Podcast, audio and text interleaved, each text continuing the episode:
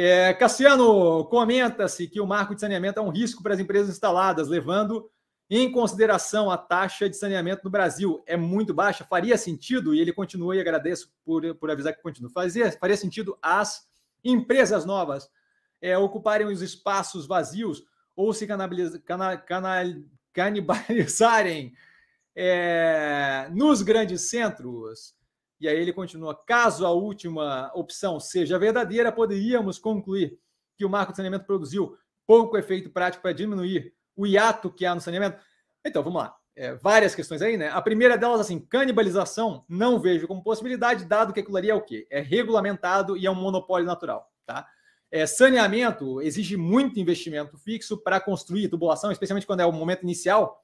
Existe muito é, investimento fixo para produzir a tubulação você tem um direito de exploração daquele período, e aí depois você vai para a briga de novo, mas a briga é sempre vencida por uma operação, dado que eu não posso ter tubulação de esgoto, é, não faz sentido econômico ter tubulação de esgoto, uma ao lado da outra e competição daquilo dali, porque o investimento que me exige para fazer aquele processo, se eu colocar como um processo competitivo, ninguém vai investir para fazer a tubulação, porque é um risco muito grande. É muita grana para fazer aquilo, é, ou eu tenho direito de exploração, ou eu não vou fazer, e aí não vai ter nunca saneamento. Então, canibalização eu não vejo, tá?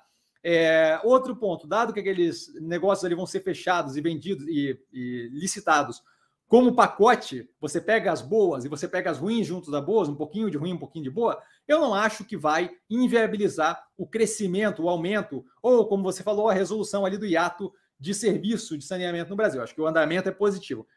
Com relação ao último ponto ali, o risco, é, com relação às empresas instaladas, com certeza existe um risco. Por quê? Porque você tem a entrada de novos players com maior capacidade é, de competição ali, com maior exigência do serviço prestado, que faz com que operações estatais, especialmente, que tendem a ter um peso maior, um corpo maior, e, convenhamos, ser menos eficientes, tendem a ter um risco de simplesmente não conseguirem renovar a, os contratos. Tá? A gente está vendo isso começar a virar uma questão na Sanepar, que está analisada recentemente no canal, se não me engano, segundo trimestre de 2021, segundo trimestre de 2021, onde eu comento esse como um dos riscos, certo? Então, assim, sim, vale a pena repensar a entrada no setor, porque a gente pode ter outras mais competitivas é, participando ali. Não, não acho que tem processo de canibalização, dado o setor ser um, um setor de monopólio natural, assim como transmissão de energia.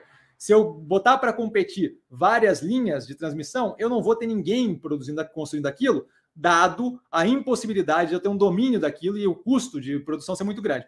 E terceiro, não, eu não acho que vai ser problemático para reduzir o, o hiato, dado que eu vou ter, primeiro, os pacotes fechados com boas opções de lugar para prestar saneamento e piores, tudo juntinho no mesmo pacote, e mais do que isso, uma abertura maior para uma competição mais agressiva, o que deve justamente facilitar e favorecer é, a redução de custo daquilo e o aumento daquela, daquela produção.